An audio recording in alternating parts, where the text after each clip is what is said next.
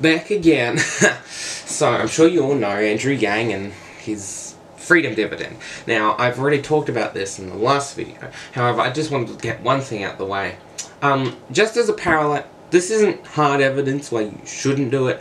It's just a parallel that Australia has. We have Centrelink, and we give a lot of money out to lower classes.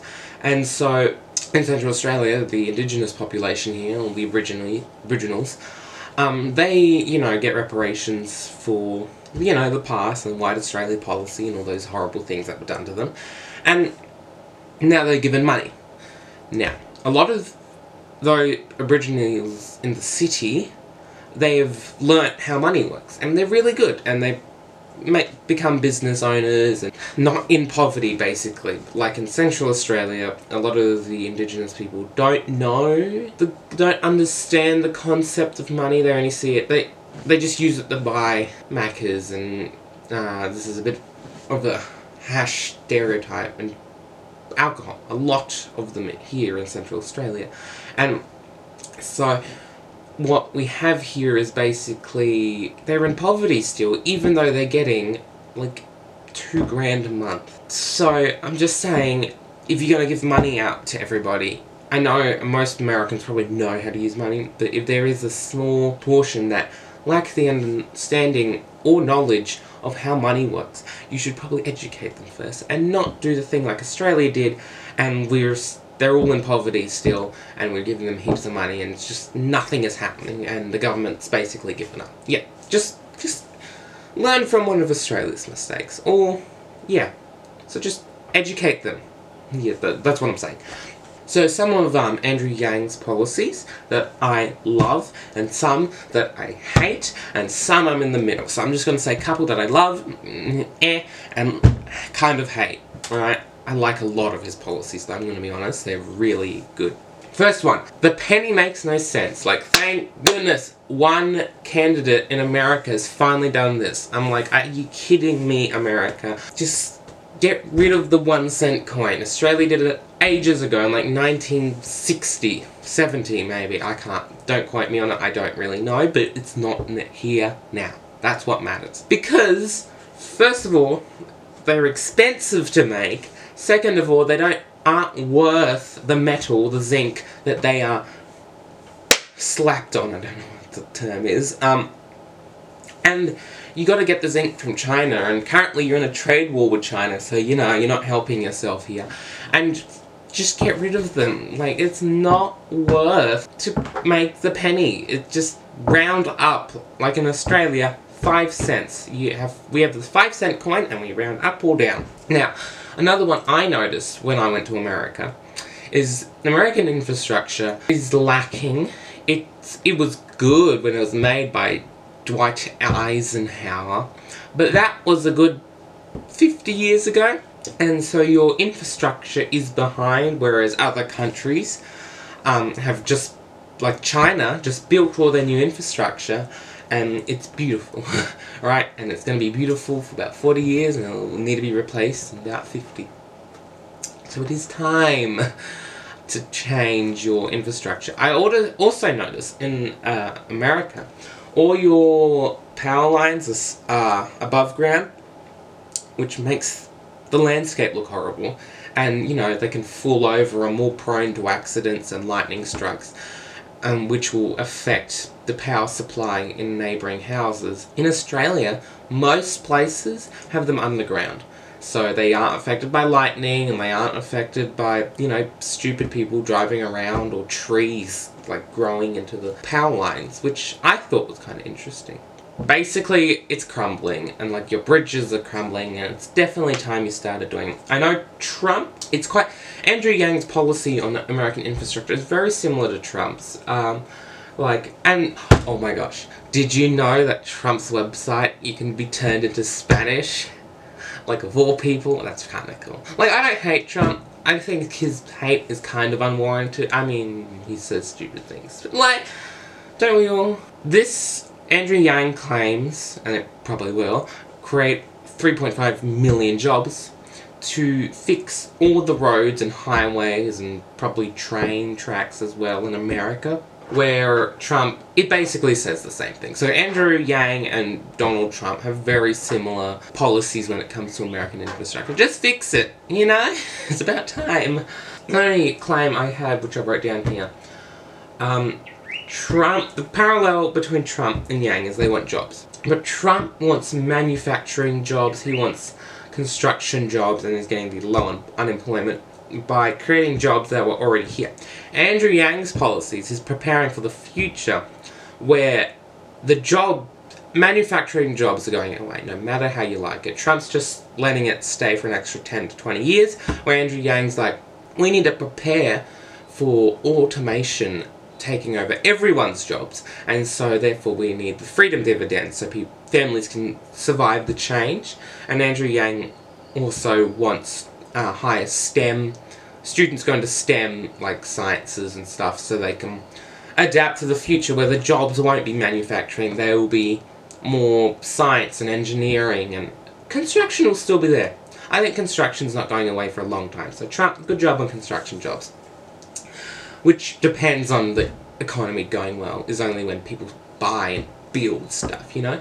So however Andrew Yang's tax policies could strive for economic growth because it makes it harder for businesses to make money. If he also does this American infrastructure plan where he hires millions of people to fix every road and bridge in America, that's going to bring back a lot more jobs and help construction companies.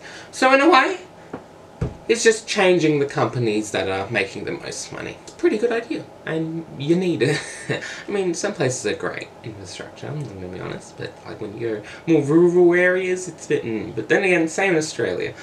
So, you know, we, we're both out here. So, another policy I found very interesting by Andrew Yang was the tort reform and reasonableness dismissals, basically giving judges power to dismiss people who have garbage claims, like that Karen who decided to sue the McDonald's manager or Macca's manager. Why? Because it took five minutes to make my Big Mac instead of six, you know? And that's, thank you. Like, I'm so sick of hearing on the news some garbage person managed to sue someone for like the slightest thing or some company because their chicken nuggets were cold. You know, it's it's stupid. Like and it's scary when you get sued by someone for a dumb idea, and then it costs like so much money for a lawyer that I think judges, and I agree with Andrew Yang, this is a great idea, judges should be able to dismiss any lawsuit during its initial stages purely for being unreasonable. Oh my gosh, thank you.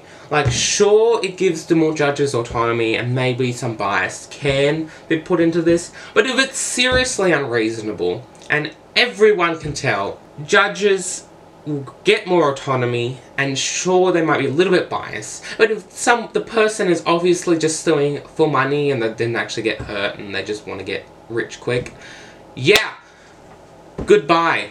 This other policy already have in Australia and it works well so highly recommend America do the same.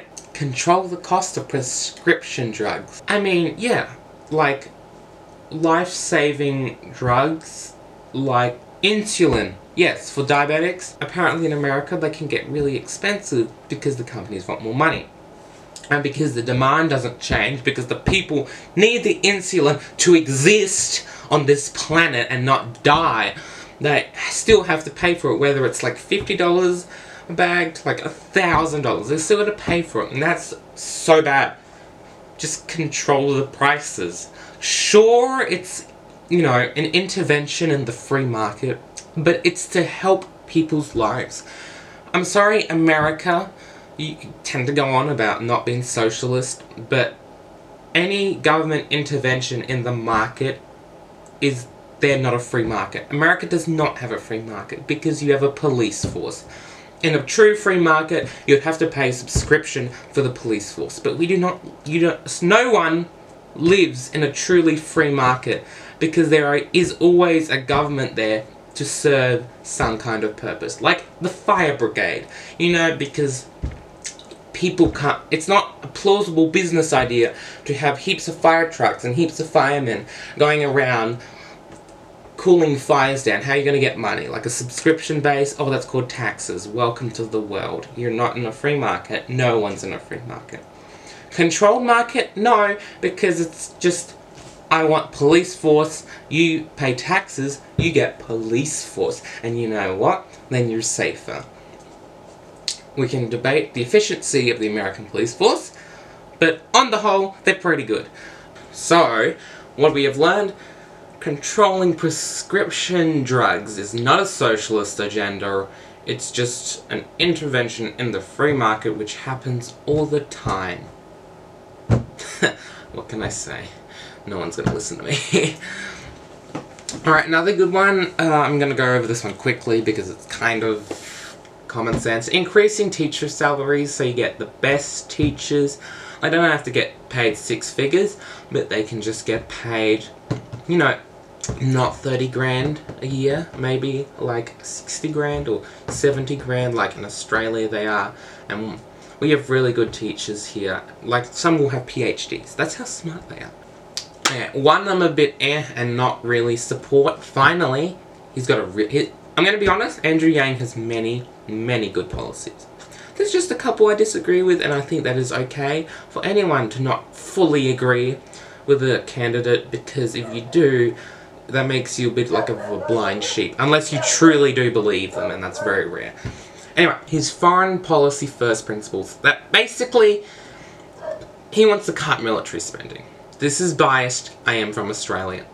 And we do rely on American protection. And I don't like this because I don't want to be invaded by hundreds of countries because our military is good, but has 53,000 troops. Like, yeah, it kind of slack. And yeah, basically I just... America has been a bit bad to its allies at times. However, they've been pretty good as well, so you know, I just... Hi, America, could you, like, not... like, just don't cut your military, because then other countries that... you're, you have your flaws, but you are better than other countries. With more flaws. Like, um, not being democratic or being... So don't cut your military spending and don't do the America First thing. Like, I understand where Trump's coming from on America First. He wants to put American interests first. But leaving the Paris agreements were a bit eh. And now you, Australia wants to leave the Paris Alright, next policy, modernise voting. So, this is a good idea on paper. It's basically you can vote on your phone. This would be more effect efficient, quicker, and would probably help voting turnout. It could be easily hacked. Now, he claims that with the verica verification done on blockchain, which is a bit of a crypto protection company, a, getting a company to help you in the election, I don't really like the idea of, but um, I know in Australia we have the Electoral Commission where we it is not biased and it's run by the government. I presume it's the same in America and I feel like it should be the same. If it isn't, I'm going to be very concerned if voting is privatized. I just feel like a company shouldn't have the influence or power to affect voting in any way. And second, hacks. Like, sure it's secure, but someone with enough money and capital and the will to hack the American election would do. So don't. I feel like it's not a great idea. Australia does it on paper, but we only have 24 million people. So doing it on paper is more plausible and though it kills hundreds of millions of trees, we can't get hacked because you can't hack paper. However, America has these polling booths that are electronic which can be hacked, so um, that's kind of up to Americans. But just a hint, paper works pretty well, though it kills millions of trees. and final one that I'm very against, so I, this uh, it's a very controversial topic and it could go on for ages. I'm thinking of doing a debate with my very liberal friend. So I'm more conservative myself, but I have a friend who's very liberal and I like to argue with her. So I think it'd be a good podcast idea. And I will probably do it in the next week or two. Anyway, this final one, which could be debated for hours, is legalizing marijuana. I don't know enough about the impacts it does. Oh, everyone knows you get high, alright? And I don't know if it causes cancer. I don't think it does. And I think it'd be stupid to say it does. Um, my only and it would help businesses. I do not deny that businesses will get a boom. But it's like, once you legalize it, it's very hard to put it back illegal if it turns out to be bad, like cigarettes, because um, the government relies on money. The problem here is the government is not caring about people in this situation. It's caring about the money it's going to get from taxing cannabis. I find that very selfish, and I think it's not being thought out properly. Because, yes, it creates a whole new industry, but it also has the power to cause productivity to go down by so much. Because when you get high, you ain't thinking properly, alright? And the pr productivity of the society goes down. Like, if you look at San Francisco, it the crime does go up. It is correlated because you aren't thinking properly. Like most people are fine, it's not as bad as alcohol, but crime does go up and it is more sketchy and tourism goes down unless it's like Netherlands where everyone in Europe goes there. so it could work, but I do believe that it has more negative impacts on the economy because more people become less productive. And medical marijuana is an entirely different subject. I'm only talking about recreational, okay? Medical, I have no problem with, and I don't know why it's a thing. But, um, recreational, I have a bit of a problem with. Basically, that's some of his policies. Andrew Yang, everybody. And I hope if you hate me, Sure, I can understand if you really love Andrew Yang, but I think it's always important to scrutinize those who want to become in a position of power. Whether you love them so much, you should still be wary that they might not be the person you think they are. Just saying. Alright, goodbye. 看看人间的苦难，可听见人民在呐喊，再不愿忍受剥削，人们将这世道来推翻。